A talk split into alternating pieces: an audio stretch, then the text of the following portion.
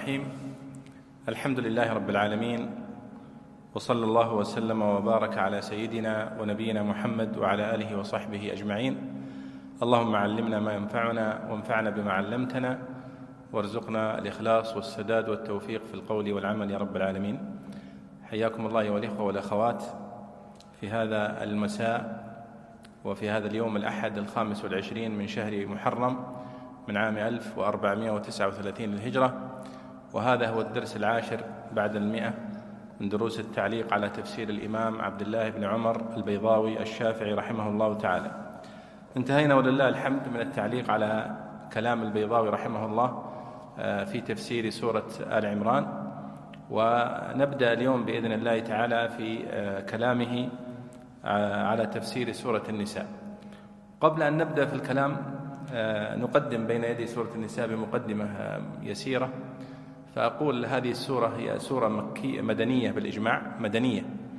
نزلت على النبي صلى الله عليه وسلم في المدينة المنورة وأكثر المفسرين والعلماء على هذا القول وبعضهم استثنى قول الله تعالى إن الله يأمركم أن تؤدوا الأمانات إلى أهلها وإذا حكمتم بين الناس أن تحكموا بالعدل.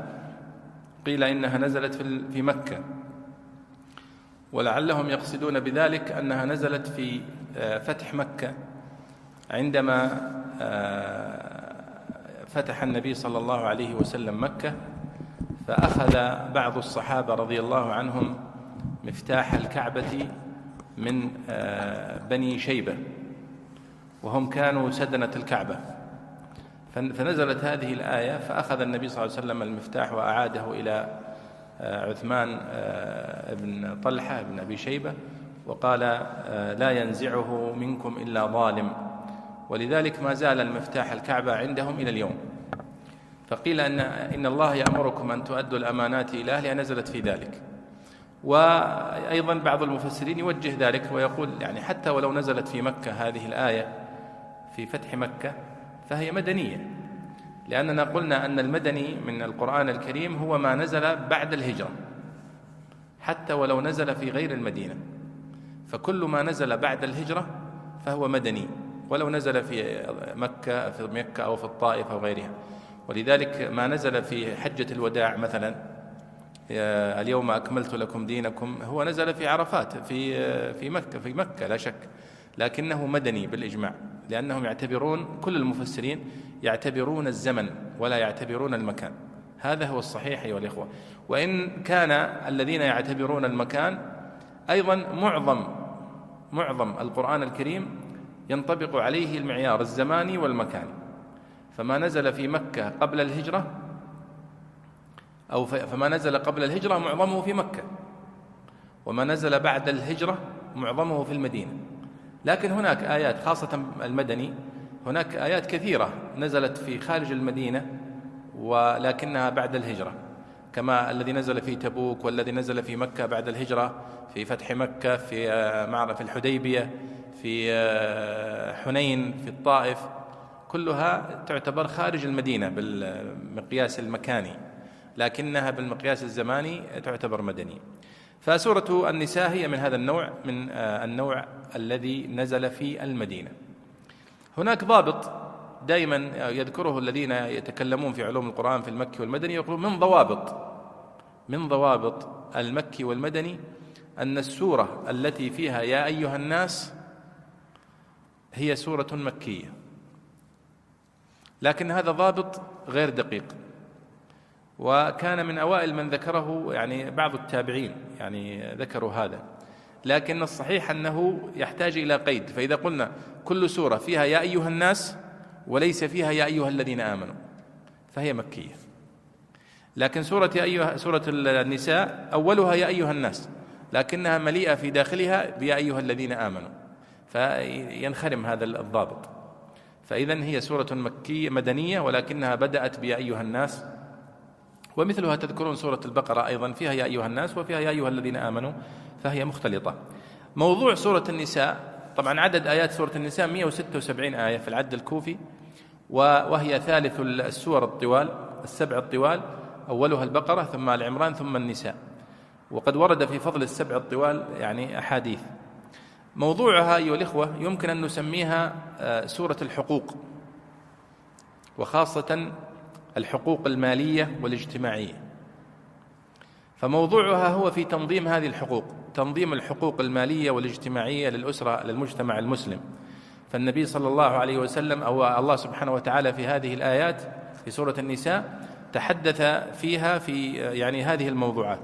ولذلك يمكن أن نحدد مقاصد سورة النساء أو مقصدها الرئيسي فهو تنظيم الحقوق المالية والاجتماعية للمجتمع. تنظيم الحقوق المالية والاجتماعية للمجتمع المسلم. ثم نفرع هذا المقصد الرئيسي إلى إلى يعني مقاصد جزئية. يعني مثلا من مقاصد سورة النساء الأساسية الاهتمام بالعقيدة وقضايا التوحيد والإيمان والرد على المخالفين في هذا الباب. لاحظوا يعني حتى موضوع العقيدة والإيمان هو من موضوعات السور المدنية أيضا. لكنه يغلب أو يظهر أكثر في السور المكية. ولذلك البعض عندما يقول أن من مزايا السور المكية أنها تعتني بالعقيدة ليس معنى ذلك أن السور المدنية لا تعتني بالعقيدة. لا طبعا. لكنها تركز السور المكية أكثر ويظهر فيها هذا. لكن المدنية مليئة بالتشريع والأحكام لكنها أيضا تتحدث عن العقيدة وتناقش قضاياها. وأيضا العناية بالأسرة. وتنظيم العلاقة بين الزوجين وحقوق الأرحام وبيان نظام الإرث وتقسيم التركات. هذا أيضا من مقاصد سورة النساء الكبيرة تنظيم الأسرة والعلاقة بين الزوجين والأرحام وحقوق الأرحام وما يتعلق بها ونظام الإرث في الإسلام يعني تقريبا 90% من آيات المواريث هي في سورة النساء وسوف تأتي معنا. وتقسيم التركات أيضا واضح في أول سورة النساء. وأيضا من مقاصدها الأساسية آه، بناء أسس الدولة الإسلامية.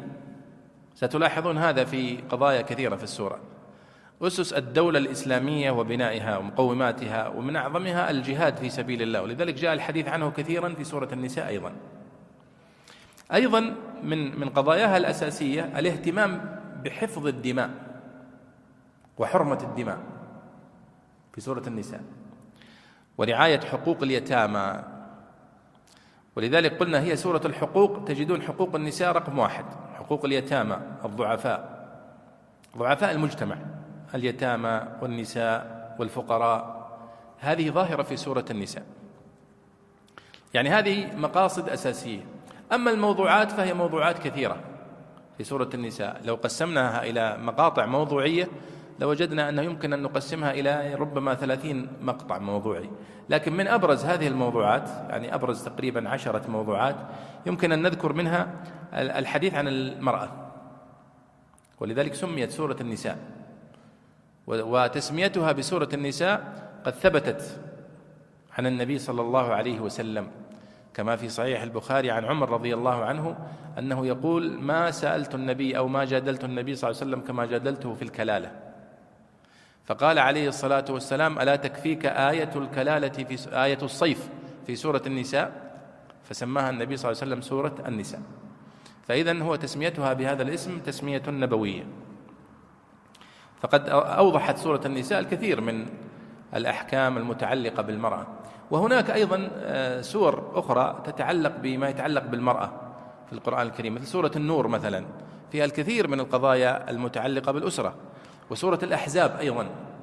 ولذلك كانوا يسمون سورة الأحزاب قديما سورة النساء الصغرى.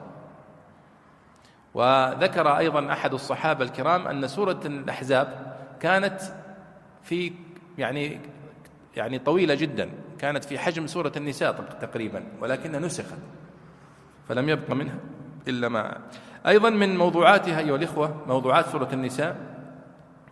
قلنا حقوق المرأة وتنظيم الكثير من العلاقات القائمة بين الرجل والمرأة في هذه السورة.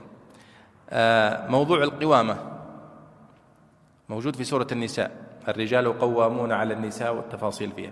إباحة آه، النكاح والتعدد للرجل. فانكحوا ما طاب لكم من النساء مثنى وثلاث ورباع أيضا ذكرها الله في هذه السورة. آه، حق المرأة وكرامة المرأة الإنسانية وحقوقها في المهر وحقوقها في الميراث أيضا ذكرها الله في هذه السورة. طبعا إذا كنا نعلم أيها الإخوة أن العرب في الجاهلية ما كانوا يورثون المرأة وكانوا يعضلونها وكانوا يرثونها. فعندما تأتي هذه السورة بإبراز حقوقها وإنصافها لا شك أن هذا موضوع من أهم الموضوعات. أيضا حرمة عضل النساء. أيضا هذا موضوع من الموضوعات التي تحدثت عنها السورة. أحكام الرضاع. آه، أيضا آه، الزجر عن الفواحش وإتيان الفواحش. وأيضا آه، أحكام ملك اليمين وما يتعلق بذلك. فيعني هناك حديث عن تنظيم علاقة الرجل بالمرأة في جوانب كثيرة في هذه السورة. أيضا الحديث عن حقوق الأيتام وكيفية التعامل معهم باعتبارهم من الضعفاء في المجتمع الأيتام وخاصة اليتامى من النساء. وكان يعني يتعرضون لظلم شديد في ذلك الزمن. ولا زال بعضهم يعني في زماننا هذا يعني يظلمون ويغبطون حقوقهم. آه، أيضا فيما يتعلق بالأموال في سورة النساء. تناولت السورة موضوع تحريم أموال الناس وبالباطل والتحذير من فعل ذلك. ولا تأكلوا أموالكم بينكم بالباطل وتدلوا بها إلى الحكام. آه، الحث على الإنفاق في سبيل الله والتعامل مع المال في هذا الجانب. أيضا آه، الوعيد الشديد للذين يبخلون بأموالهم ويكنزونها. أيضا تطرقت السورة إلى بيان كثير من الأحكام الفقهية آه، الأساسية أو القواعد الأساسية مثل اليسر في الشريعة الإسلامية. يريد الله بكم اليسر ولا يريد بكم العسر. ولذلك يعني هذه الآيات التي تكررت في سورة النساء بنيت عليها القاعدة الفقهية أن المشقة تجلب التيسير. وهذه أول قاعدة في قواعد الخمس الكبرى صح؟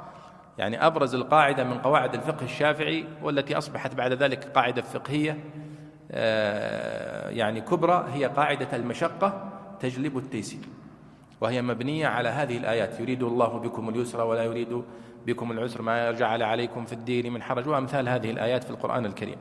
أيضا إرادة التخفيف عن عباد عن العباد مراعاة الضعفاء ومنها أحكام المواريث. فصلت في سورة النساء تفصيلا يعني واضحا. حرمة صلاة السكران حال سكره أيضا وردت في هذه السورة. آه، وجوب الاغتسال من الجنابة لمن أراد الصلاة. مشروعية التيمم وأحكام التيمم أيضا في هذه الآية أو في السورة. كما أيضا وضحت السورة بعض أحكام الجنايات والديات. وما كان لمؤمن أن يقتل مؤمنا إلا خطأ ومن يقتل مؤمنا إلى آخره. أيضا مع بيان آه، عظم وحرمة دم المسلم وجزاء من يقتل المؤمن متعمد وبعض الأحكام الفقهية في هذا. أيضا تحدثت السورة عن أهل الكتاب عن اليهود والنصارى وبينت ما هم عليه من الضلال والانحراف. وذكرت أيضا بعض تعنتهم ونقضهم للعهود كما مر في سورة البقرة وفي سورة آل عمران أيضا. وأيضا معاملتهم السيئة للأنبياء وقتلهم للأنبياء ودعوتهم إلى الحق وغير ذلك. وأيضا غلوهم في المسيح عيسى بن مريم. لقد كفر الذين قالوا إن الله هو المسيح ابن مريم إلى آخره.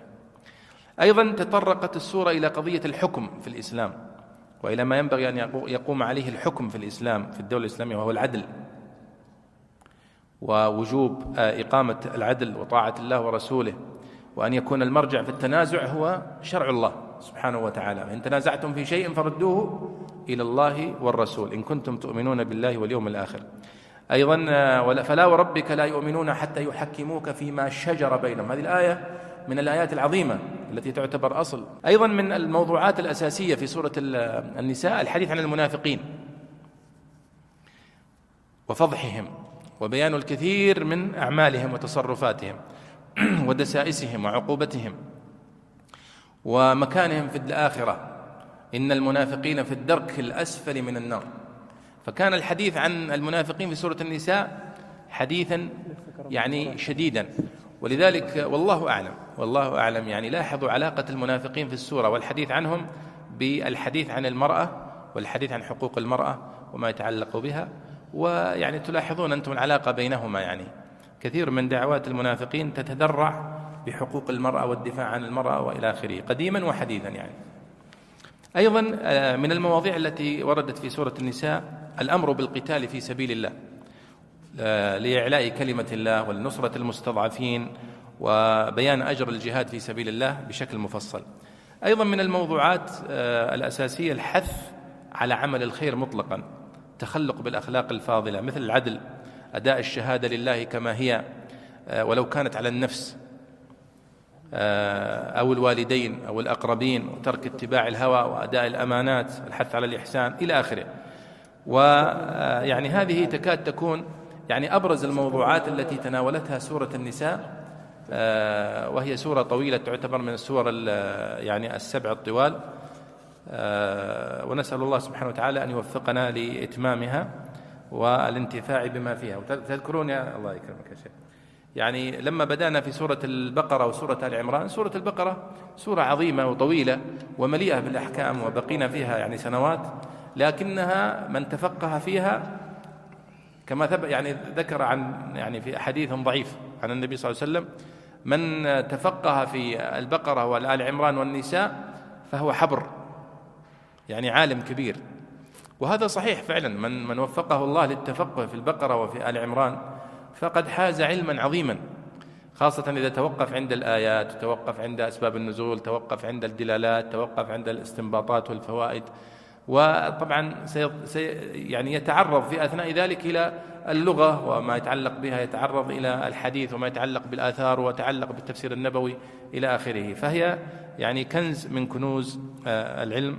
نسأل الله أن يرزقنا وإياكم آه، من فضله. لعلنا نبدأ على بركة الله في الحديث عن سورة النساء. بسم الله الرحمن الرحيم. سورة النساء. بسم الله الرحمن الرحيم. يا أيها الناس خطاب يعم بني آدم. اتقوا ربكم الذي خلقكم من نفس واحدة هي آدم وخلق منها زوجها عطف على خلقكم أي خلقكم من شخص واحد وخلق منه أمكم حواء من ضلع من أضلاعه أو محذوف تقديره من نفس واحدة خلقها وخلق منها زوجها وهو تقرير لخلقهم من نفس واحدة. وبث منهما رجالا كثيرا ونساء بيان لكيفية تولدهم منهما والمعنى نشر من تلك النفس والزوج المخلوقة منها بنين وبنات كثيرة واكتفى بوصف الرجال بالكثرة عن وصف النساء بها إذ الحكمة تقتضي أن يكن أكثر. وذكر كثيرا حملا على الجمع وترتيب الأمر بالتقوى على هذه القصة لما فيها من الدلالة على القدرة القاهرة التي من حقها أن تخشى والنعمة الباهرة التي توجب طاعة موليها أو لأن المراد به تمهيد الأمر بالتقوى فيما يتصل بحقوق أهل منزلة وبني جنسه أهل منزله وبني جنسه على ما دلت عليه الآيات التي بعدها. وقرئ وخالق وباث على حذف مبتدأ تقديره وهو خالق وباث. واتقوا الله الذي تساءلون به أن يسأل بعضكم بعضا تقول أسألك بالله وأصله تتساءلون فأدغمت التاء الثانية في السين وقرأ عاصم وحمزة والكسائي بطرحها. والأرحام بالنصب عطف على محل الجار والمجرور كقولك مررت بزيد وعمرا. أو على الله أي اتقوا الله واتقوا الأرحام فصلوها ولا تقطعوها. وقرأ حمزة بالجر عطفا على الضمير المجرور وهو ضعيف لأنه كبعض الكلمة. وقرئ بالرفع على أنه مبتدأ محذوف الخبر تقديره والأرحام كذلك أي مما يتقى أو يتساءل به. وقد نبه سبحانه وتعالى إذ قرن الأرحام باسمه الكريم على أن صلتها بمكان منه وعنه عليه الصلاة والسلام الرحم معلقة بالعرش تقول ألا من وصلني وصله الله ومن قطعني قطعه الله إن الله كان عليكم رقيبا حافظا مطلعا. نعم يقول رحمه الله يا أيها الناس خطاب يعم بني آدم. فكل آية فيها يا أيها الناس فكلمة الناس هنا هي تشمل كل بني آدم المسلمين وغير المسلمين. ولذلك كل آية في القرآن الكريم يا أيها الناس يا أيها الناس ينبغي أن يلتفت إلى هذا المعنى فيها. يعني أن المقصود بالخطاب هنا هو عموم الناس المؤمنين وغير المؤمنين. ولذلك جاء الخطاب في سورة الحج مثلا يا أيها الناس يا أيها الناس. وما دلالة هذا؟ دلالة أن دعوة الحج دعوة عالمية. ويعني آه، هي يعني على هذا الوجه يعني. فيا أيها الذين آمنوا فيها خصوصية. أن الخطاب فيها متوجه للذين آمنوا بالنبي صلى الله عليه وسلم وبهذا القرآن. أما يا أيها الناس فهي تشمل هذا وهذا. آه ولذلك يعني عندما يعني دلالات النداء في القرآن الكريم يا أيها الناس يا أيها الذين آمنوا يا أهل الكتاب يا بني آدم ينبغي أن يلتفت لها. يعني مثلا عندما يقال يا أهل الكتاب لا تغلوا في دينكم ولا تقولوا على الله إلا الحق. لماذا جاء النداء لهم بيا أهل الكتاب؟ يا أهل الكتاب يا بني إسرائيل. هنا في فيه نوع من الاستفزاز إن صح التعبير. كونكم أهل كتاب يعني أنتم أهل علم ودائما المفترض في أهل العلم وأصحاب الاطلاع والمعرفة بالكتاب أن يكونوا أقرب إلى الحق من غيرهم. فيا أهل الكتاب لا تغلوا في دينكم والكتاب الذي بين أيديكم ينهى عن الغلو. فلماذا الغلو؟ يا أيها الناس فيه تذكير بالأصل الواحد للبشر. مثلا هنا يا أيها الناس اتقوا ربكم الذي خلقكم من نفس واحدة. فهو تذكير للناس كلهم أنهم من أصل واحد. ولذلك جاء الحديث هنا عن الأرحام. يعني أنت حتى الكافر البوذي المجوسي تراك أنت من أصل واحد. فهنا هذا دعوة لك أنت كمسلم أنك يعني تكون أقرب وتكون أرحم بهؤلاء وأحرص على هدايتهم. وأيضا هي دعوة لهم هم أن يعرفوا أن أن الأصل واحد والمشترك واحد وأن آدم عليه الصلاة والسلام كان موحدا. سوف تأتي تفاصيل حول هذه النقطة. إذا قوله يا أيها الناس خطاب يعم بني آدم. قال اتقوا ربكم الذي خلقكم من نفس واحدة. قال هي آدم. بالإجماع طبعا عند المفسرين أن النفس الواحدة الذي خلقكم من نفس واحدة أن المقصود بها آدم عليه الصلاة والسلام. قال وخلق منها زوجها. قال عطف على خلقكم. أي خلقكم من شخص واحد وخلق منه أمكم حواء من ضلع من أضلاعه. لاحظوا هنا البيضاوي كيف قدم هذا القول أن حواء مخلوقة من ضلع من أضلاع آدم عليه الصلاة والسلام. في قول آخر قال أو محذوف تقديره من نفس واحدة خلقها وخلق منها زوجها. وهو تقرير لخلقهم من نفس واحدة. فالآية إذن لها معنيان. المعنى الأول وخلق منها زوجها أي أنه خلق آدم من جسم من جسم آدم. وخلق منها زوجها. والقول الثاني وخلق منها زوجها أي وخلق من هذه النفس التي خلق منها آدم نفس الروح نفس النفس يعني كأنه نفس الجنس البشري. وخلق من نف منها زوجها أي خلق من هذه النفس زوجها أي حواء. طيب. وتجاوز هذه الآية طبعا البيضاوي لم يفصل في التفاصيل. لكن دعونا نحن نذكر بعض التفاصيل. دعونا نذكر لكم الآثار التي وردت في هذه النقطة بالذات. يعني في قوله تعالى وخلق منها زوجها لأنكم ستجدون كثير من الكلام في آه، في كتب التفسير حول هذه النقطة. طبعا الخلاصة والراجح هو ما ذكره البيضاوي أن حواء قد خلقت من من آدم من ضلع من أضلاع ظهره. لكن دعونا نسمع كلام المفسرين وخلق منها زوجها. يقول طبعا وخلق من نفس واحدة قلت لكم أنه بالإجماع أن المقصود بها آدم. لكن وخلق منها زوجها ما المقصود بخلق منها زوجها؟ يعني خلق حواء من آدم. هذا هو الراجح. لكن اسمعوا أقوال المفسرين التي وردت عنهم. عن عبد الله بن عمرو بن العاص قال خلقت حواء من خلف آدم الأيسر وخلقت امرأة إبليس من خلفه الأيسر. وعن عبد الله بن عباس في قوله وخلق منها زوجها قال خلق حواء من قصيرى أضلاعه. قصيرى يعني قالوا هي الضلع الذي يلي الشاكلة يعني من أعلى أضلاع الظهر وهي ضلع الخلف من خلف الظهر. يعني العمود الفقري وتلاحظون أنتم الهيكل العظمي للإنسان العظام التي في الظهر التي تشكل الحجاب الحاجز من الأمام ومن الخلف تلتحم بالعمود الفقري. هذه هي المقصود بها آه، القصيرى وعن مجاهد ابن جبر رضي الله عنه من طريق ابن أبي نجيح في قوله وخلق منها زوجها قال حواء من قصيرى آدم وهو نائم.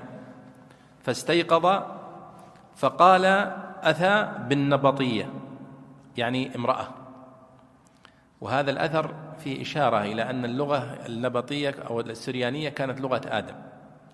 ولكن هناك أيضا آثار ستأتي أنه آه أنه كانت لغته عربية وهذا الذي يظهر والله أعلم. قال مجاهد بن جبر من جنبه الأيسر. وعن مجاهد بن جبر أيضا من طريق محمد عن أبيه قال لذلك سميت المرأة مقصورة عن الخلق. كما في قوله حور مقصورات في الخيام. وصفت المرأة بأنها مقصورة في أكثر من موضع. وهذا أخرجه عبد بن حميد في تفسيره وعن الضحاك بن مزاحم من طريق جويبر وخلق منها زوجها قال خلق حواء من آدم من ضلع الخلف وهو أسفل الأضلاع. لاحظوا الفرق هذاك يقول من أعلى الأضلاع وهذا يقول من أسفلها اختلافات تجدونها بين أقوال السلف في التفسير لكنها في النهاية هي من أضلاع الظهر. وعن عطاء بن أبي رباح قال كان آدم لا يستأنس إلى خلق في الجنة ولا يسكن إليه. ولم يكن في الجنة شيء يشبهه فألقى الله عليه النوم وهو أول نوم كان. يعني أول مرة ينام آدم منذ خلقه الله. فانتزعت من ضلعه الصغرى من جانبه الأيسر فخلقت حواء منه. فلما استيقظ آدم جلس فنظر إلى حواء تشبهه. من أحسن البشر ولكل امرأة فضل على الرجل بضلع. هذه تحتاج إلى يعني من ناحية علمية فعلا يعني هل هل فعلا أضلاع المرأة هي نفس أضلاع الرجل؟ عظام الظهر وعظام الله أعلم. وكان الله علم آدم اسم كل شيء كما مر معنا في سورة البقرة. فجاءته الملائكة فهنأوه وسلموا عليه فقالوا يا آدم ما هذه؟ قال هذه مرأة. ها هذا لغة عربية صح؟ قيل له ما اسمها؟ قال حواء. فقيل له لم سميتها حواء؟ قال لأنها خلقت من حي.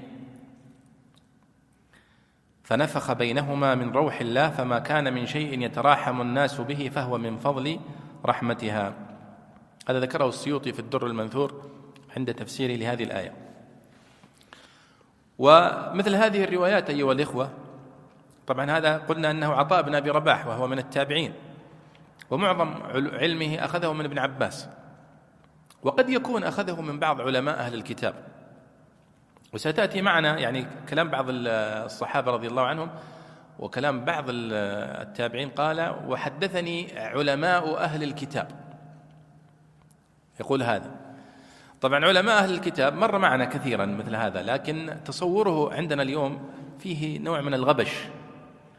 عبد الله بن سلام رضي الله عنه صحابي جليل من كبار الصحابة وقد أسلم بعدما هجرة النبي صلى الله عليه وسلم إلى المدينة. هو كان من أحبار اليهود عالم كبير بل إنه كان هو المقدم عند اليهود. حتى عندما سأل عنه النبي صلى الله عليه وسلم من عبد الله بن سلام فيكم؟ قالوا هذا حبرنا وابن حبرنا وعالمنا وابن عالمنا. فإذا هو كان عالم بالتوراة. فلما أسلم رضي الله عنه أسلم على ما معه من العلم. يعني كان كل ما يسمع شيء في القرآن الكريم نزل جديد تلقائيا. هو لا يمكن أن يكون أسلم وبعدين سوى فورمات للذاكرة وبدأ من جديد. ما يمكن هذا. وإنما هو قد أسلم وعنده العلم وعنده ما عنده من العلم والمعرفة بالتوراة. وإن كان علم أهل الكتاب آه، في ذلك الوقت يعني يسير وخاصة أنها محرفة. يعني التوراة المكتوبة ومكتوبة بعد موسى. ليست هي التوراة التي نزلت على موسى قطعا. وليس هو الإنجيل الذي نزل على عيسى قطعا وإنما كتب بعده. ثم هذا الذي كتب بعده بقرون تحرف. فأصبح يعني ظلمات بعضها فوق بعض. فأصبح أفضل ما يدل على صحة ما في التوراة والإنجيل اليوم هو القرآن. فالقرآن الكريم هو الذي يصحح ما في التوراة والإنجيل. ولذلك يعني حتى في أخبار موسى نفسه وأخبار بني إسرائيل أكثر ما تجدونها في القرآن الكريم وليست في التوراة. يعني ما ذكره الله في القرآن الكريم من أخبار موسى وبني إسرائيل أكثر مما ذكره في أو ما هو مذكور في آه، التوراة. أيضا عن قتادة بن دعامة يقول من طريق سعيد وخلق منها زوجها يعني حواء خلقت من آدم من ضلع من أضلاعه وقال قتادة أيضا خلقها من ضلع من أضلاعه القصيرى وعن إسماعيل السدي من طريق أصباط وخلق منها زوجها قال جعل من آدم حواء. وعن إسماعيل السدي أيضا قال أسكن أسكن آدم الجنة فكان يمشي فيها وحشا يعني واحدة ما في أحد. فليس ليس له زوج يسكن إليها. فنام نومة فاستيقظ فإذا عند رأسه امرأة قاعدة خلق الله من ضل خلقها الله من ضلعه. فسألها ما أنت؟ قالت امرأة. قال ولم خلقت؟ قالت لتسكن إلي. ولذلك علق ابن عطية رحمه الله على هذه الرواية فقال في تفسيره آه، يعضد هذا القول الحديث الصحيح في قوله صلى الله عليه وسلم إن المرأة خلقت من ضلع فإن ذهبت تقيمها كسرتها وكسرها طلاقها. وقال بعضهم معنى منها زوجها أي آه، من جنسها. واللفظ يتناول المعنيين. أو يكون من لحمها وجواهرها من ضلعه ونفسها من جنس نفسه. يعني خلق الجسم جسم حواء خلق من هذا الضلع الذي أخذ من آدم ولكن الروح والنفس التي فيها نفخها الله فيها كما نفخها في آدم. فيكون هذا جمع بين القولين. أنها فعلا هي خلقت من آدم كجسم وجسد وخلقت روحها ونفخت روحها كما نفخت روح في آدم. طيب والله على كل شيء قدير. يعني موضوع الخلق وكما تعلمون في القرآن الكريم قد ذكر الله لنا كيف خلق آدم من تراب وخلق عيسى من غير أب وخلق حواء هنا من غير آه، يعني أم. خلقها من آدم على افتراض أنه أب يعني لها.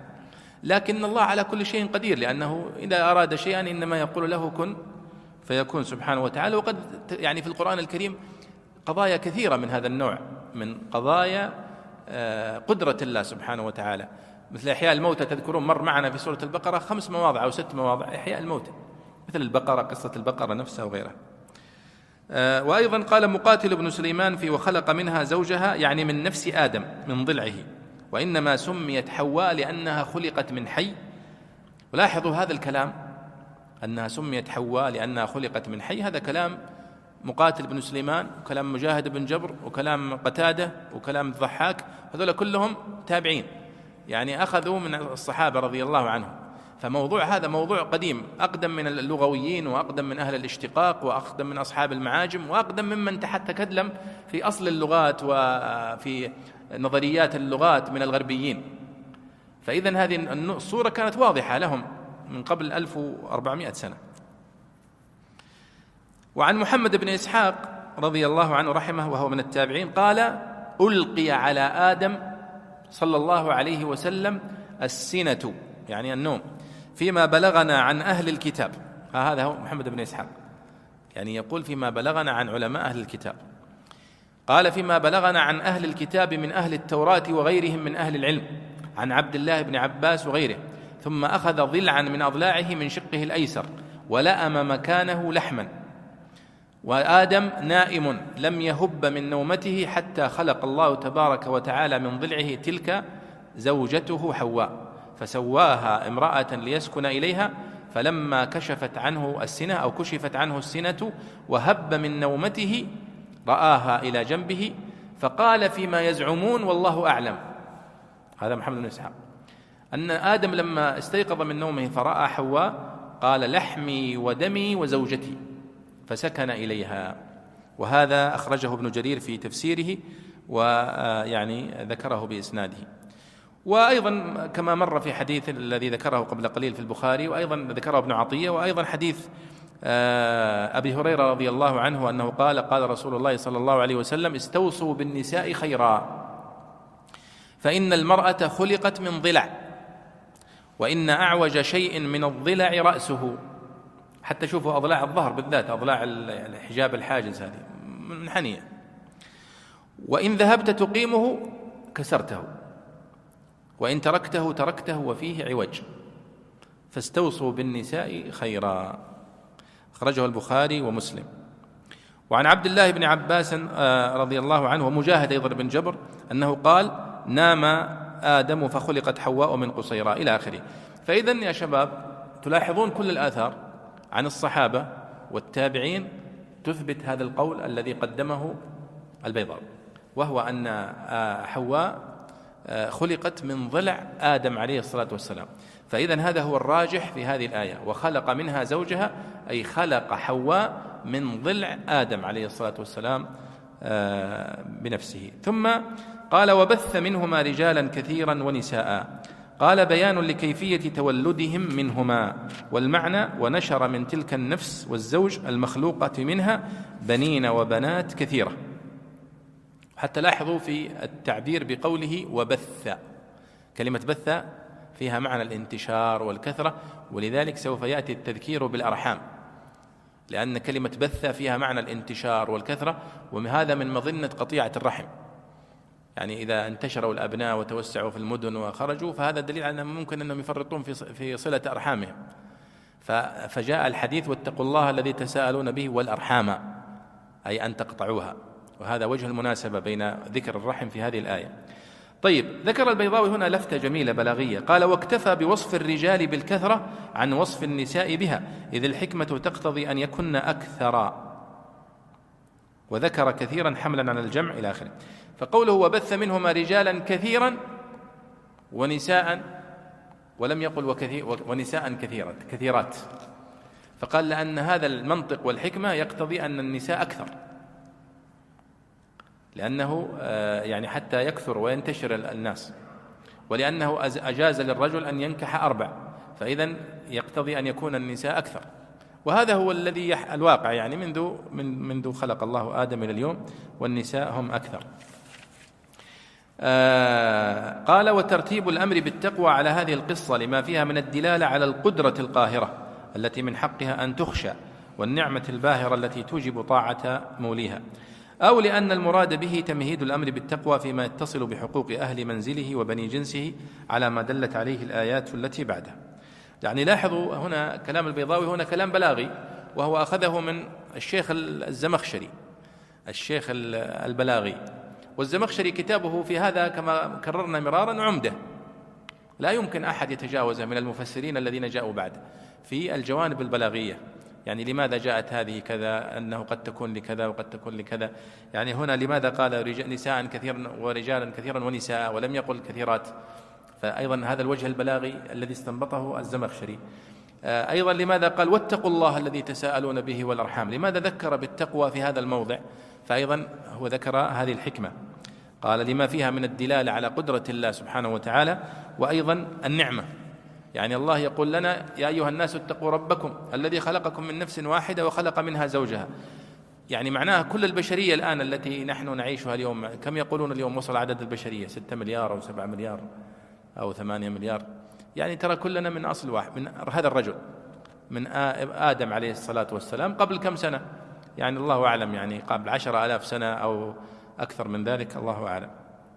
لكن تقريبا في هذا الحدود. آه، قال وقرئ وخالق وباث على حذف مبتدأ تقديره وهو خالق وباث. يعني هذه قراءة شاذة ذكرها البيضاوي. يعني قرأت وهو قراءة خالد الحذاء أحد القراء الذين قرأوا بالشواذ اسمه خالد الحذاء. قرأ آه، وخلق منها زوجها وباث منهما نعم وخالق منها زوجها وباث منهما رجالا كثيرا ونساء. فقراها على وزن اسم الفاعل خالق وباث. واتقوا الله الذي تساءلون به والأرحام. قال واتقوا الله الذي تساءلون به أي يسأل بعضكم بعضا. تقول أسألك بالله وأصله تتساءلون. فأدغمت التاء الثانية في السين. معنى هذا أن البيضاوي هنا يعني يفسر هذه القراءة على قراءة ابن كثير ونافع وأبو عمرو وابن عامر وهي تشديد السين. واتقوا الله الذي تساءلون به والأرحام. لذلك قال آه، أي يسأل بعضكم بعضا وأصله تتساءلون كأنه يعني يشرح لنا تساءلون بالإدغام. ثم قال وقرأ عاصم وحمزة والكسائي بطرحها يعني بطرح التشديد في السين. واتقوا الله الذي تساءلون وليس تساءلون. فهو يقول أن أصل تساءلون تتساءلون.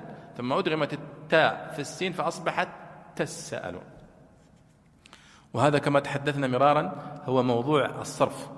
الصرف هو في هذه المفردات والأرحام واتقوا الله الذي تساءلون به واضح يعني دلالتها يعني هو أمر بتقوى الله سبحانه وتعالى. الذين نسأل بعضكم بعضا به. والأرحام واتقوا الله الذي تساءلون به والأرحام. هذه فيها إشكال طويل عريض. أما قراءة النصب فهي قراءة الجمهور. واتقوا الله الذي تساءلون به والأرحام. يعني واتقوا الأرحام أن تقطعوها.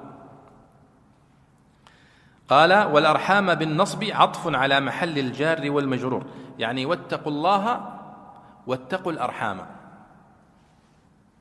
مررت بزيد وعمرا أو على الله أو على الله. أي واتقوا الله واتقوا الأرحام. فصلوها ولا تقطعوها. وهذه القراءة ليس فيها إشكال ولا في معناها ولا في إعرابها. أما في إعرابها واضح أنها معطوفة على لفظ الجلالة. واتقوا الله واتقوا الأرحام. وأما في معناها فسهلة أيضا. واتقوا الأرحام أن تقطعوها. لكن في قراءة هي قراءة حمزة الكوفي. فحمزة آه، رحمه الله قرأها بالجر. واتقوا الله الذي تساءلون به والأرحام. فشن عليه المفسرون حملة شعواء لهذه القراءة. وسار فيه مشاكل في كتب التفسير ومضاربات آه، وهي أنهم ردوا عليه هذه القراءة. وأول من ردها عليه كان سيبويه. سيبويه في كتابه الكتاب قال وهي قراءة ضعيفة ولا تجوز إلا في الشعر. كيف؟ الآن نشرح لكم هذه الفكرة. الآن حمزة رضي الله عنه أحد القراء السبعة وهو قارئ أهل الكوفة. حمزة الزيات الكوفي صح؟ فنحن نقول القراءات السبع كلها قراءات صحيحة ومتواترة. ممتاز. هذه النقطة الأولى. النقطة الثانية كل ما ثبت في هذه القراءات فهو صحيح لغة. لا تجي تقول لي والله النحويون لا يجيزون كذا. مشكلة. فهنا يقولون ما كيف يردون؟ يقولون لا يجوز عطف الظاهر على المضمر. البصريون يقولون ذلك. ماذا يقصدون؟ يقصدون أنك لا تقول مثلا آه رأيتك والسيارة. فرأيتك الكاف هنا ضمير صح؟ مضمر. والسيارة ظاهر فعطفت الظاهر على المضمر. اللي قالوا لا يجوز هذا في اللغة وإنما يجوز على ندرة وعلى ضرورة في الشعر فقط. كما يقول الشاعر واليوم أصبحت تهجونا وتشتمنا فاذهب فما بك والأيام من عجب. يعني فاذهب فما بك وبالأيام. لكنهم قالوا فاذهب فما بك والأيام من عجب قالوا يجوز هذا في الشعر فقط على الضرورة. طبعا آه، وش يقول البيضاوي هنا؟ قال وقرأ حمزة بالجر عطفا على الضمير المجرور وهو ضعيف لأنه كبعض الكلمة. البيضاوي أنا تكلمت عنه في أول محاضرة تذكرون وعن منهجه في النحو أنه يعتبر وسط. في هذا الجانب وخاصة لأنه مقلد في هذا الجانب للزمخشري وللأصفهاني في تفسيره. ولذلك لا تكاد تجد للبيضاوي اجتهادا في النحو. وأنا كنت كتبت بحث عن هذا الموضوع عن منهج البيضاوي وركزت على هذه النقطة ونشر هذا البحث في مجلة الشاطبي موجود على الإنترنت منهج البيضاوي. أنه يعتبر يعني وسط من النحاة ليس من المبتكرين وليس من المضيفين فيه. فهو في هذه المسألة مقلد للزمخشري وللبصريين عموما. البصريون لا يرون جواز عطف الظاهر على المضمر. بينما الكوفيون يرون جواز عطف الظاهر على المضمر بدلالة السماع والقياس. البيضاوي هنا هو تابع كما قلت لكم للبصريين. وهذه المرة يعني الموضوع ذكره سيبويه وفي كتابه الكتاب وقال إنه لا يجوز عطف الظاهر على المضمر إلا في ضرورة الشعر. طبعا هو لاحظوا سيبويه رحمه الله في كتابه في الكتاب يعني كان يتحاشى كثيرا يعني أنه يرد هذه القراءات لكنه كان يرد اللغة يقول وهي لغة ضعيفة لكن النحويون يرون أنه لا يجوز أو أكثرهم أنه لا يجوز أن يقال عن ما ثبت في القرآن الكريم ولو في قراءة ضعيفة أو قراءة شاذة أن يقال بأنها لغة ضعيفة. وأذكر مرة من المرات قديما في كلية اللغة العربية كان أحدهم يناقش رسالة دكتوراه فمر الطالب على قول سيبويه هذا وهي لغة ضعيفة. والدكتور عبد العزيز إسماعيل رحمه الله. الدكتور عبد العزيز إسماعيل ربما بعضكم يعرفه من مشايخنا فغضب غضبا شديدا لأن الطالب لم يعلق على كلام سيبوي. كيف تمرر قول سيبوي بأن هذه لغة ضعيفة؟ فالطالب استغرب قال ما في مشكلة يعني؟ ما أنا يعني ما أرى في مشكلة. قال ما في مشكلة. ألا تعلم أن هذا قد ثبت في قراءة من القراءات الشاذة؟ وذكر له قراءة نسيتها. وأنه لا يجوز أن يقال عن أي ما ثبت في القرآن الكريم ولو في قراءة شاذة بأنها لغة ضعيفة. من أبرز من رد على طبعا ابن عطية رحمه الله وافقه والزمخشري وابن جرير الطبري. ابن جرير الطبري هو يعني ضعف هذه القراءة مع أنها قراءة في في قراءة حمزة كما قلنا.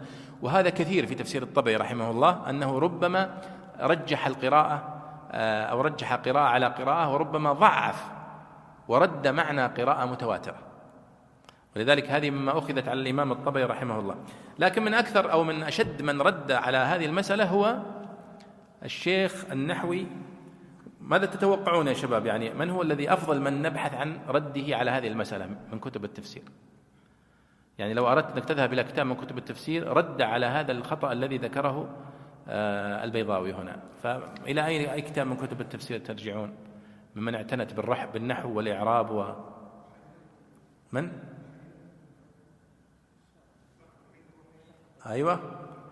أحسنت أبو حيان. البحر المحيط هو أفضل من تصدى لهذه المسألة ورد عليها وعنه أخذ الذين جاءوا بعده مثل تلميذه السمين الحلبي. يعني أنا رجعت إلى طبعا هو رد على هذا المسألة في غير موضعها لكن أنا حبيت أني أجيب هذا وهذا حتى يعني تكون عندكم فائدة. لما رجعت إلى كلامه في سورة النساء قال وما ذهب إليه أهل البصرة وتبعهم فيه الزمخشري وابن عطية من امتناع العطف على الضمير المجرور إلا بإعادة الجار ومن اعتلالهم لذلك غير صحيح. بل الصحيح مذهب الكوفيين في ذلك وأنه يجوز وقد أطلنا الاحتجاج على ذلك عند قوله تعالى وكفر به والمسجد الحرام في التوجيه أن والمسجد الحرام معطوف على به على الضمير به. وذكرنا ثبوت ذلك في لسان العرب نثرها ونظمها فأغنى ذلك عن إعادته هنا. إذا استفدنا فائدة الآن أن كل المفسرين ترى يا شباب عندما يفصلون مسألة في موضع فإنهم يحيلون عليها ولا يكررون. كلهم يعني بدون استثناء إلا من إلا القليل النادر. طبعا رجعت أنا إلى تفسير سورة البقرة في يعني الآية 217 فيعني ذكر الأقوال في قوله وكفر به والمسجد الحرام ثم قال وقيل هو معطوف على الضمير في قوله وكفر به أي وبالمسجد الحرام قاله الفراء. قاله الفراء. غريب. آه، طبعا الفراء هو زعيم الكوفيين في النحو. بل إن كل من درس اليوم نحو الكوفيين هو يعتمد على الفراء لأنه لم يبق لدينا من نحو الكوفيين الكبار شيء. وأقدم من تجدونه من كتب الكوفيين هو كتاب الفراء معاني القرآن. ثم يأتي بعده ماذا؟ المذكر والمؤنث لابن الأنباري لكنه متأخر 328 لكن الفراء متقدم 217 أو 207 عفوا. فالفراء في الحقيقة لما رجعت له وجدت أنه لم يقل هذا في هذا الموضع. نعم. ونسبه إليه النسفي في تفسيره وغير صحيح. ولذلك يقول هو الفراء في هذا الموضع قال والمسجد الحرام مخفوض بقوله يسألونك عن القتال وعن المسجد الحرام. نعم فأعاده على ما قبل الضمير وليس على هذا. ونقله عنه الفارسي وأيضا نقله مكي بن أبي طالب في إعراب مشكل إعراب القرآن والرازي في التفسير. آه، ولذلك وأيضا الفراء عند تفسيره لهذه الآية آه، استقبح هذا الوجه وهو عطف الأرحام على الضمير. فقال لأن العرب لا ترد مخفوضا على مخفوض وقد كني به وإنما يجوز هذا في الشعر لضيقه. يعني هذا كلام الفراء فهو خلاف ما ذكره أبو حيان رحمه الله لكن مشيها لا ما في مشكلة. قال ورد يا هذا كلام ابن أبو حيان قال ورد بأن هذا لا يجوز إلا بإعادة الجار وذلك على مذهب البصريين. ونقول العطف على الضمير المجرور فيه مذاهب. هذا تفصيله. المذهب الأول أنه لا يجوز إلا بإعادة الجار إلا في الضرورة فإنه يجوز بغير إعادة الجار وهذا مذهب جمهور البصريين حتى ما هو كلهم. والثاني أنه يجوز ذلك في الكلام وهو مذهب الكوفيين ويونس وأبي الحسن والأستاذ أبي علي الشلوبين الأندلسي المشهور. الثالث أنه يجوز ذلك في الكلام إن أكد الضمير وإلا لم يجوز في الكلام. والذي نختاره أنه يجوز ذلك في الكلام مطلقا وهذا مذهب الكوفيين لأن السماع يعضده والقياس يقويه. أما السماع والسماع كما تعلمون هو هذا دليل الكوفيين. الكوفيين يأخذون بالسماع ولو لم يثبت إلا عن واحد. البصريون لا يتشددون في ذلك. قال أما السماع فما روي من قول العرب ما فيها غيره وفرسه بجر الفرس عطفا على الضمير في غيره. والتقدير ما فيها غيره وغير فرسه. طيب هذه ما هي ضرورة؟ هذا كلام نثري. ولذلك لاحظوا كيف قدم الاستدلال بالنثر على الاستدلال بالشعر. حتى يقول هذه ليست ضرورة. آه، والقراءة الثابتة في السبعة تساءلون به والأرحام. أي وبالأرحام وتأويلها على غير العطف على الضمير. مما يخرج الكلام عن الفصاحة فلا يلتفت إلى التأويل. قرأها كذلك ابن عباس والحسن ومجاهد وقتادة إلى آخره. ومن ادعى اللحن فيها أو الغلط على حمزة فقد كذب. طبعا هذه يعني نمشيها لأن كذب المقصود بها أخطأ. عند العرب. كذب يعني أخطأ. ليس المقصود بها دائما الكذب المعروف. ولذلك يقولون كذب آه، زعم سيبويه. وكذب سيبويه. تجدونها كثيرا في كتب اللغة. يقصدون بها أخطأ. وقد ورد من ذلك في أشعار العرب كثير يخرج عن أن يجعل ذلك ضرورة. فمن ذلك قول الشاعر نعلق في مثل السواري سيوفنا فما بينها والأرض. غوط نفانف والأرض هنا. وقال الآخر هل لا سألت بذي الجماجم عنهم وأبي نعيم ذي اللواء المحرق. يعني سألت عنهم وعن أبي نعيم. فعطفها على هذا أيضا. وقال الآخر بنا أبدا لا غيرنا تدرك المنى ويكشف غماء الخطوب الفوادح. المهم يعني ذكر ما شاء الله أكثر من شاهد ثم آخر شاهد هو شاهد سيبويه. واليوم أصبحت تهجونا وتشتمنا فاذهب فما بك والأيام من عجبي. قال فأنت ترى هذا السماع وكثرته وتصرف العرب في حرف العطف فتارة عطفت بالواو وتارة بلا وتارة ببل وتارة بأم وتارة بأو وكل هذا التصرف يدل على الجواز. وإن كان الأكثر أن يعاد الجار كقوله تعالى وعليها وعلى الفلك تحمل. ولم يقل وعليها والفلك تحمل. وقال فقال لها وللأرض ائتيا طوعا أو كرها. ولم يقل فقال لها والأرض. وقال قل الله ينجيكم منها ومن كل كرب. ولم يقل قل الله ينجيكم منها وكل كرب. وقد خرج على العطف بغير إعادة الجار قوله تعالى ومن لستم له برازقين. عطفا على قوله لكم فيها معايش. أي ولمن. وقوله وما يتلى عليكم عطفا على الضمير في قوله فيهن. إلى آخره. وأما القياس فهو أنه كما يجوز أن يبدل منه ويؤكد من غير إعادة جار كذلك يجوز أن يعطف عليه من غير إعادة جار. ومن احتج بالمنع بالضمير إلى آخره. طبعا الذين ردوا مثل ابن عطية وإلى آخره ردوا أدلة طويلة. يعني لعلكم تراجعونها في كلام ابن أبي حيان عند تفسير الآية 217 من سورة البقرة. إذا نحن يعني استفدنا الآن أن قراءة حمزة قراءة صحيحة وثابتة.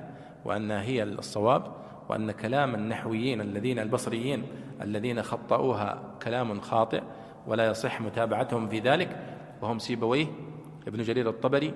مع أن ابن جرير الطبري بالمناسبة طبعا ابن جرير الطبري في تفسيره يغلب عليه نحو الكوفيين يغلب عليه أنه كوفي إلى حد بعيد لكنه يخالفهم في مثل هذه المسألة. الكوفيون يرون أنها صحيحة هو يرى أنها غير صحيحة.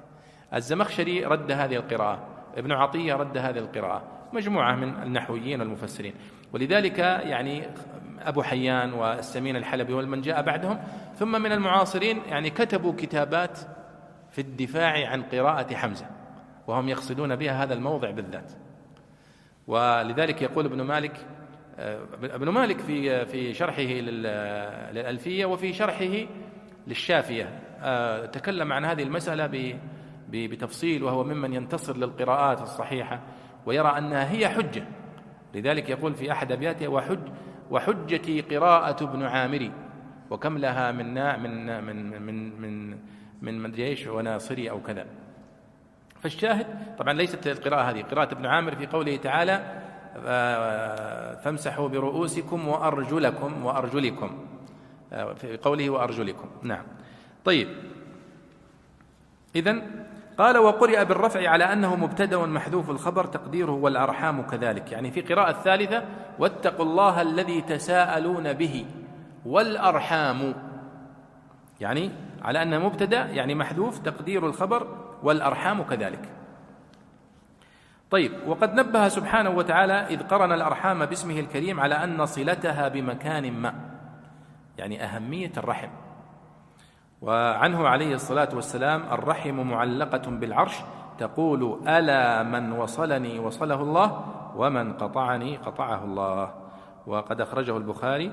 وهناك حديث أيضا عن عائشة أخرجه مسلم. قالت قال رسول الله صلى الله عليه وسلم الرحم شجنة فمن وصلها وصلته ومن قطعها قطعته. إن الله كان عليكم رقيبا حافظا مطلعا وكما قلت لكم لعل من يعني سبب ذكر الرحم والأرحام والعناية بوصلها في هذه الآية هو ما قدمه في الآية في أول الآية.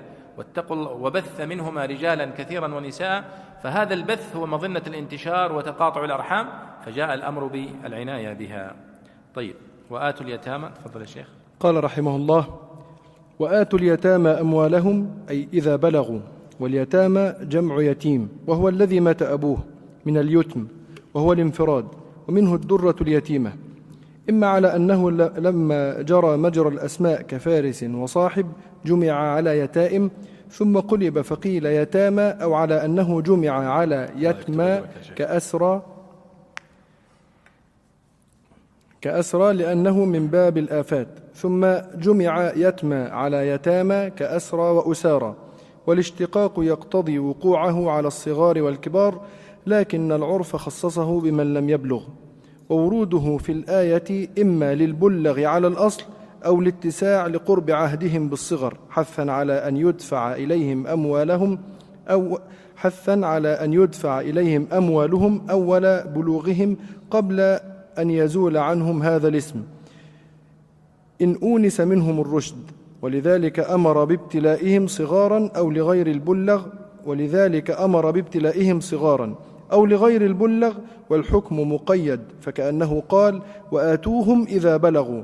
ويؤيد الأول ما روي أن رجلا من غطفان كان معه مال كثير لابن أخ له يتيم فلما بلغ طلب المال منه فمنعه فنزلت. فلما سمعها العم قال أطعنا الله ورسوله نعوذ بالله من الحوب الكبير. ولا تتبدلوا الخبيث بالطيب ولا تستبدلوا الحرام من أموالهم بالحلال من أموالكم أو الأمر الخبيث وهو اختزال أموالهم بالأمر الطيب الذي هو حفظها. وقيل ولا تأخذوا الرفيع من أموالهم وتعطوا الخسيس مكانها وهذا تبديل وليس بتبدل. ولا تأكلوا, أموال ولا تأكلوا أموالهم إلى أموالكم ولا تأكلوها مضمومة إلى أموالكم. أي لا تنفقوهما معا ولا تسووا بينهما وهذا حلال وذاك حرام. وهو فيما زاد على قدر أجره لقوله تعالى فليأكل بالمعروف. إنه الضمير للأكل كان حوبا كبيرا ذنبا عظيما. وقرئ حوبا وهو مصدر حاب حوبا وحابا كقال قولا وقالا. يقول الله سبحانه وتعالى وآتوا اليتامى أموالهم ولا تتبدلوا الخبيث بالطيب ولا تأكلوا أموالهم إلى أموالكم إنه آه إنه كان حوبا كبيرا. يعني لاحظوا يا شباب كيف بدأ السورة بالآية العامة النداء العام. يا أيها الناس اتقوا ربكم الذي خلقكم من نفس واحدة وخلق منها زوجها وبث منهما رجالا كثيرا ونساء واتقوا الله الذي تساءلون به والأرحام. ثم جاء هنا فخص اليتامى. نعم يقول الله سبحانه وتعالى وآتوا اليتامى أموالهم. أي إذا بلغوا لأنه لا يصح أنك تعطي اليتيم قبل أن يبلغ رشده ماله فيفسده. ولذلك هو إذا بلغ رشده تجاوز وصف اليتم. ما يصير اسمه يتيم لأن خلاص اليتم هو وصف ليس وصفا آه، يلزم بالإنسان حتى يعني طول حياته وإنما هو وصف يعني يلزم الإنسان حتى يبلغ الرشد فإذا بلغ الرشد لا تجاوز وصف اليتيم. واليتيم يعني عند ال من ال من ال من الإنسان هو ما من فقد أباه وهو صغير. ومن الحيوان كما يقال هو من فقد أمه وهو صغير يقال له يتيم. قال واليتامى جمع يتيم وهو الذي مات أبوه من اليتم وهو الانفراد. ذلك يقال ومنه الدرة اليتيمة. يعني الدرة اليتيمة يعني الفريدة التي ليس لها نظير. والقصيدة اليتيمة. أتعرفون القصيدة المشهورة اللي يسمونها القصيدة اليتيمة؟ آه التي مطلعها هل بالطلول لسائل رد أم هل لها بتكلم عهد؟ هذه من أجمل القصائد. آه إن تتهمي فتهامة بلدي أو تنجدي إن الهوى نجد. هذه قصيدة جميلة. من أبياتها المشهورة شيئان. يقول فال فالوجه مثل النور مدري مبيض والشعر مثل الليل مسود. ضدان لما استجمعا حسنا والضد يظهر حسنه الضد. فهذه قصيدة يقال لها في الأدب العربي القصيدة اليتيمة لأنها نادرة ويعني لا يعرف من هو صاحبها وأن انتسب انتسب يعني أخذها أكثر من شاعر. يعني أشهر من نسبت إليه الشاعر اسمه دوقلة المنبجي. موجودة ومطبوعة. حققها صلاح الدين المنجد قديما. فيقال لها القصيدة اليتيمة. وفي كتاب مشهور للثعالبي من أجمل كتب الأدب اسمه يتيمة الدهر. من كتب الأدب التي ترجم فيه لشعراء الجبل في القرن الرابع والثالث. آه ذكر فيه كثير من القصائد الجميل المتنبي يعني من أجمل قصائد المتنبي ومقاطيعه التي غير مشهورة في ديوانه موجودة في كتاب يتيمة الدهر وعصارة أهل العصر. للثعالبي رحمه الله. فاليتم إذن في اللغة هو الانفراد وسمي اليتيم يتيما لانفراده. إما على أنه لما جرى مجرى الأسماء كفارس وصاحب جمع على يتائم. يتيم كأنه أصلا ياتم فجمع على يتائم مثل آآ آه، آآ آه، مثلا فارس فوارس صاحب صواحب ياتم يتائم ثم قلب. فقيل بدل ما يقال يتايم قيل يتامى. أو على أنه جمع على يتمى كأسرى لأنه من باب الآفات الآفات مثل مريض مرضى أسير أسرى آه، زمنة آه، جرحى. فكل الأمراض هذه يسمونها الآفات تأتي على وزن فعلى فمثلها يتامى. طيب طبعا هذا كله هو عمل الصرفيين. ثم جمع قال والاشتقاق يقتضي وقوعه على الصغار والكبار لكن العرف خصصه بمن لم يبلغ. يعني اليتيم يطلق عرفا وهذا من التخصيص اللغة بالعرف في اللغة. أن مثل الدابة مثلا في اللغة العربية الدابة تطلق على كل ما يدب على الأرض الإنسان وغير الإنسان والحيوانات. لكن العرف اللغوي عند العرب خصصوها بذوات الأربع خصوصا. فسميت الدواب بذوات الأربع خصوصا من باب العرف. فكذلك هنا اليتامى تطلق على كل المنفرد لكنها خصصت عرفا بمن مات أبوه وهو صغير حتى يكبر. قال ووروده في الآية إما للبلغ على الأصل أو الاتساع لقرب عهدهم بالصغر. هذا كلام جميل. وآتوا اليتامى هو ما دام صغير لا يصلح ما يصلح أن تعطيه ماله غير رشيد. فإذا وآتوا اليتامى معناها الذين كانوا يتامى. هم الآن ما صاروا يتامى لأنهم خلاص تجاوزوا اليتم ورشدوا فتعطيهم وهذا جميل. وهذا في البلاغة يعتبر باعتبار القرب لأنه حديث عهد بيتم فسميناه يتيم. كما أنك تقول للطالب توه يعني دخل في الدراسات العليا يا دكتور فيقال له إن شاء الله باعتبار ما سيكون. فهذا أسلوب معروف عند العرب يعني. طيب. قال أو الاتساع لقرب عهدهم بالصغر. وقلنا الاتساع هذا مصطلح المقصود به إيش؟ المجاز. موجود عند البصريين عند سيبويه عند وعند البيضاوي أيضا. على الاتساع. وأطلقته العرب على الاتساع يعني من باب المجاز والتوسع في اللغة. قال حثا على أن يدفع إليهم أموالهم أول بلوغهم قبل أن يزول عنهم هذا الاسم إن أونس منهم الرشد. هذه كلمة جميلة جدا. يعني الله يقول وآتوا اليتامى أموالهم كأنه الله يقول عجلوا بتسليمهم أموالهم فور بلوغهم الرشد. فلذلك سماهم يتامى. قال ولذلك أمر بابتلائهم صغارا. أو لغير البلغ والحكم مقيد فكأنه قال وآتوهم إذا بلغوا. ويؤيد الأول ما روي أن رجلا من غطفان كان معه مال كثير لابن أخ له يتيم فلما بلغ طلب المال منه فمنعه. فنزلت هذه الآية. فلما سمعها العم قال أطعنا الله ورسوله. نعوذ بالله من الحوب الكبير. ولا تتبدلوا الخبيث بالطيب أي ولا تستبدلوا الحرام من أموالهم بالحلال من أموالكم. أو الأمر الخبيث وهو اختزال أموالهم بالأمر الطيب الذي هو حفظها. وقيل ولا تأخذوا الرفيع من أموالهم وتعطوا الخسيس مكانها وهذا تبديل وليس بتبدل. يعني هو ذكر الأقوال التي تدل عليها الآية ولا تتبدلوا الخبيث بالطيب. معنى الآية نهي أولياء الأيتام أن يأخذوا أموال اليتامى المحرمة ويستولوا عليها ويتركوا أموالهم هم وهي المحللة ولو كانت قليلة. فإن الطمع خاصة ولي اليتيم يدفعه الطمع فيتأولها يعني يتأولها بتأويلات شرعية. يقول أصلا أنا اللي جالس أنميها وأنا اللي تعبت وأنا اللي سويت وش سوى؟ ما يجوز لولي اليتيم أن يتصرف في مال اليتيم ولا يأخذ إلا مقدار ما يعني ما يستحقه على تشغيله ومحافظته على المال فقط. في أدنى يعني درجات الأخذ. قال ولا تأكلوا أموالهم إلى أموالكم أي لا تأكلوها مضمومة إلى أموالكم أي لا تنفقوهما معا ولا تسووا بينهما وهذا حلال وذاك حرام وهو فيما زاد على قدر أجره. لقوله تعالى فليأكل بالمعروف. تذكرون في آه، سورة البقرة وهذه التي نزلت في سورة البقرة كانت بعد هذه.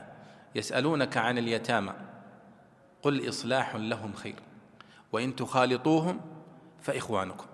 والله يعلم المفسد من المصلح. فهذه الآية لما نزلت خاف خاف الأولياء واليتامى. وقالوا جاء بعضهم إلى النبي صلى الله عليه وسلم قال يا رسول الله أنا أريد أني آه، أنسحب من هذا الموضوع أريد أسلم اليتيم ماله وأنا خاف من أني يعني أنا لا أستطيع أني أضمن مالي وأفرق بين مالي ومال اليتيم. هذه مسألة حساسة جدا. يعني كيف أستطيع؟ فقال النبي فنزلت تلك الآية التي في سورة البقرة. يعني يسألونك عن اليتامى يعني كيف نتصرف؟ هذه الآية خطيرة جدا في أكل أموال اليتامى. فنزلت يسألونك عن اليتامى قل إصلاح لهم خير. أن تحتسب الأجر وتحافظ على أموالهم وتبذل جهدك في في المحافظة على أموالهم. آه، وإن تخالطوهم فإخوانكم. يعني تخالطون أموالهم بأموالكم وتخالطونهم أيضا فإخوانكم. والله يعلم المفسد من المصلح. بمعنى أنه من كان منكم نيته صالحة وصادقة في المحافظة على مال اليتيم فإن الله سوف يعني يعينه وسوف يسدده في المحافظة على مال اليتيم حتى يسلمه. فنزل العفو في الآية التي في سورة البقرة. آه، قال إنه كان حوبا كبيرا. يعني إن هذا الأكل لمال اليتيم كان حوبا كبيرا والحوب هو الذنب العظيم. وقرئ حوبا وهو مصدر حاب حوبا وحابا كقال قولا وقالا. وهذه كما تلاحظون أيها الإخوة يعني من البداية الحديث عن اليتامى وهم يعني من أخص أنواع الضعفاء فبدأ بهم. ثم سوف ينتقل منهم إلى حقوق الضعفاء من اليتامى النساء بالذات. ثم يدخل في حقوق المواريث وسوف بإذن الله تعالى نتحدث عنها إن شاء الله في المحا أو في الدرس القادم. لكنني آه، أريد آه، يعني في نهاية هذا الدرس أن أعرفكم بكتاب مفيد جدا ومهم جدا صدر مؤخرا لنا في في التفسير وهو موسوعة التفسير المأثور. آه، والتفسير المأثور أيها الإخوة هو المقصود به ما روي عن النبي صلى الله عليه وسلم وعن الصحابة وعن التابعين وأتباع التابعين. هذه الطبقات الأربع فقط. الصحابة أو النبي صلى الله عليه وسلم الصحابة التابعون أتباع التابعين. وهذا يشكل أيها الإخوة عمدة التفسير لأن الصحابة والتابعين وأتباع التابعين استوعبوا تفسير القرآن الكريم كاملا. ولا تجد بعد أتباع التابعين أي آية في القرآن الكريم غير مفسرة. كل من جاء بعدهم قد يكون أضاف إضافات ولكنها إضافات في باب الاستنباط في باب الهدايات في باب الإعراب في باب التخريج إلى آخره. أما في بيان المعنى والتفسير فقد استوعبت هذه الطبقات آه، تفسير القرآن الكريم. طبعا آه، العلماء منذ بداية الكتابة في التفسير كتبوا في هذا الموضوع وجمعوا أقوال السلف والصحابة والتابعين. وكان هناك محاولات كبيرة قديما. فكتب في ذلك ابن أبي حاتم الرازي تفسيرا. ويقولون أن بقية بن مخلد أيضا جمع تفسيرا عظيما. وأيضا آه، ابن آه، أبي الشيخ أيضا له تفسير. و يعني مجموع مثل شو اسمه آه، السيوطي رحمه الله وإن كان متأخرا له كتابان في التفسير. كتاب سماه ترجمان القرآن. وكتب كتابه الإتقان في علوم القرآن مشهور لكي يكون مقدمة له. الإتقان في علوم القرآن هو مقدمة لكتاب سماه ترجمان القرآن. اقتصر فيه على تفسير النبي صلى الله عليه وسلم وتفسير الصحابة. لكن للأسف هذا مفقود هذا الكتاب. لكنه كتب كتابا آخر سماه الدر المنثور في التفسير بالمأثور. وجمع فيه جمعا رائعا جدا لكل ما سبقه من التفاسير المأثورة. جمع تفسير ابن أبي حاتم مع تفسير أبي الشيخ ابن مردوي عبد بن حميد إلى آخره. وتفسير الدر المنثور موجود ومطبوع لكن ليس مستوفيا لكل ما روي عن السلف في التفسير. فتجد في كتب التفسير وفي الأجزاء الحديثية وفي بعض كتب علوم القرآن آثار ليست موجودة في الدر المنثور. فقام مركز الدراسات والمعلومات القرآنية في معهد الإمام الشاطبي بجدة بمشروع عظيم جدا جدا في خدمة التفسير المأثور. جاءوا إلى تفسير الدر المنثور فجعلوه أصلا. ثم جردوا تقريبا كل كتب التفسير وكل كتب الحديث والأجزاء الحديثية التي روت التفسير وأكملوا آه، تفسير الدر المنثور. وجمعوا في موسوعة سموها موسوعة التفسير المأثور. أكبر جامع لتفسير النبي صلى الله عليه وسلم والصحابة والتابعين وتابعيهم. معزوا إلى مصادره الأصلية. زائد خدمة جميلة جدا وهي خدمة التعليقات أبرز خمسة من المفسرين على تفسيرات السلف. فأنت الآن عندما تفتح الكتاب ستجد أولا الكتاب مقسوم إلى ثلاثة أقسام المتن والحاشية الوسطى والحاشية السفلى.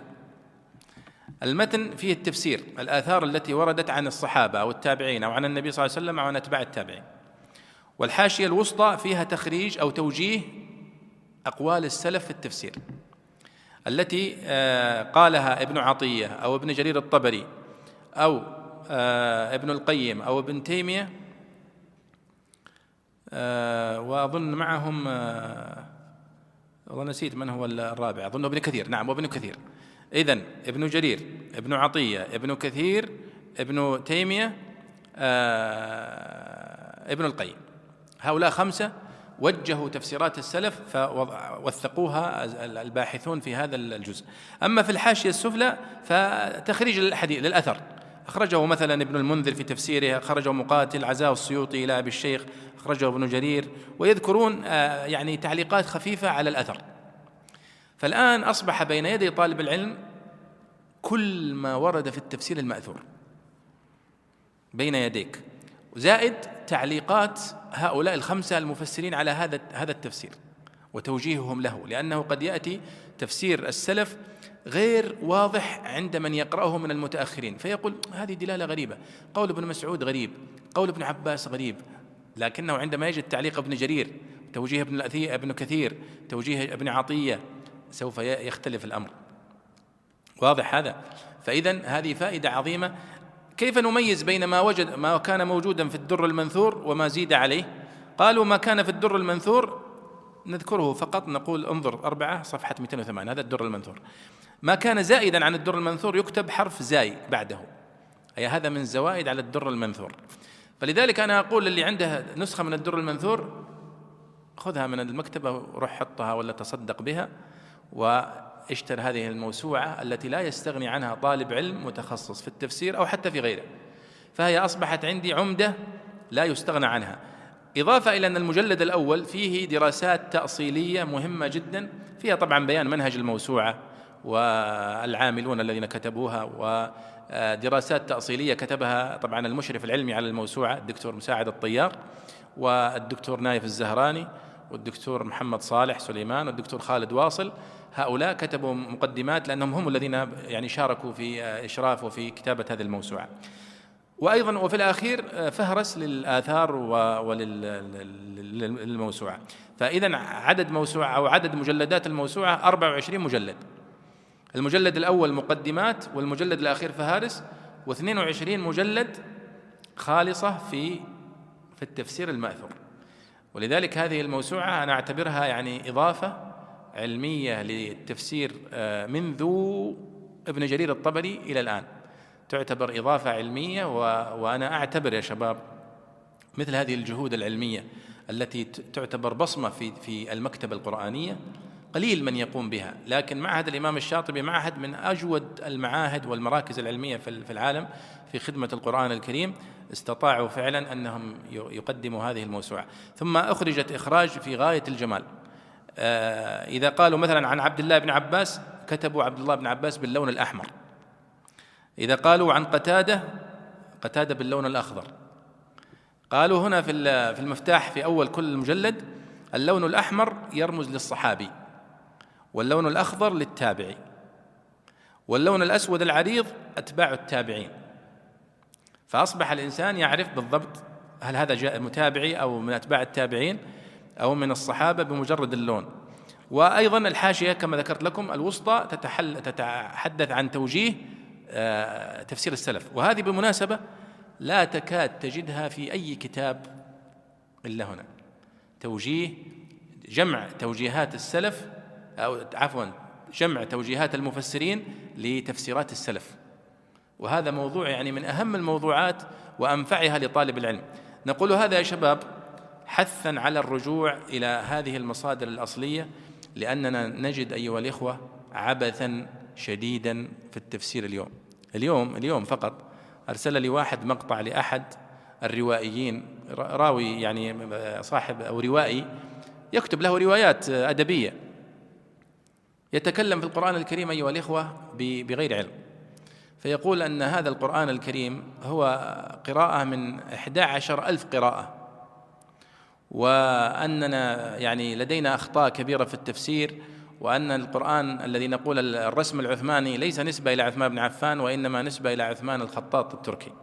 كلام فارغ وليس له أي قيمة علمية لكنه ينشر في القنوات الفضائية وينشر وكلامه هذا كله باطل. لكن المشكلة أنه قد يصدقه بعض الناس. فيقول مثلا القراءات ارجعوا إلى كتاب حاجي خليفة. آه، فإن فيه إشارة إلى أن القرآن قد جمع من آلاف القراءات. هذه كلمة حق أريد بها باطل. هو موجود هذا الكلام فعلا وفعلا القراءات القرآنية كثيرة وابن مجاهد رحمه الله عندما جمع كتاب السبعة اقتصر على السبع القراءات فقط وهذا معروف لكنه معروف عند علماء القراءات وله توجيهه لكن مبالغة يقول سبع 11 ألف قراءة هذا ما هو بصحيح. يعني هذا الكامل للهذلي فيه خمسين قراءة. خمسين قراءة فقط وهي ترجع كلها إلى القراءات الموجودة. ثم يقول أن القرآن العثماني ليس نسبة إلى عثمان بن عفان الرسم العثماني. هذا غير صحيح بل هو نسبة إلى عثمان بن عفان الرسم العثماني لأنه قد جمع القرآن في زمانه فقط. وأما عثمان الخطاط الذي أشار إليه فهو عثمان الحافظ. عثمان الحافظ هذا خطاط تركي معروف يعني قبل 200 سنة. هو له ميزة وهو أول من كتب المصحف بالطريقة التي نحن نقرأ بها الآن وهو أن تنتهي كل صفحة بآية يسمونه القرآن الموجه الذي كتبه المجمع الملك فهد الآن تنتهي كل صفحة بآية بخلاف طبعة الشمرلي المعروفة وهي أنها لا تنتهي كل صفحة بآية وإنما تنتهي في منتصف الآية وتكمل في الآية التي في الصفحة التي بعدها فهي مسألة فنية بحتة لكن أيها الإخوة الشبهات التي تثار حول القرآن الكريم المقصود منها تشكيك المسلمين في هذا القرآن تشتيت الذهن آه، ومجرد تشكيك الناس في أن القرآن جمعه في مشكلة أو حروفه في مشكلة أو تفسيره في مشكلة كل الهدف منها البلبلة وإثارة التشكيك. وللأسف أن هناك من يتأثر بمثل هذا الكلام الذي ليس له أي قيمة علمية. نسأل الله أن يحفظنا وإياكم وأن يرزقنا وإياكم العلم النافع والعمل الصالح ونكتفي بهذا وصلى الله وسلم على سيدنا ونبينا محمد وعلى آله وصحبه أجمعين. oh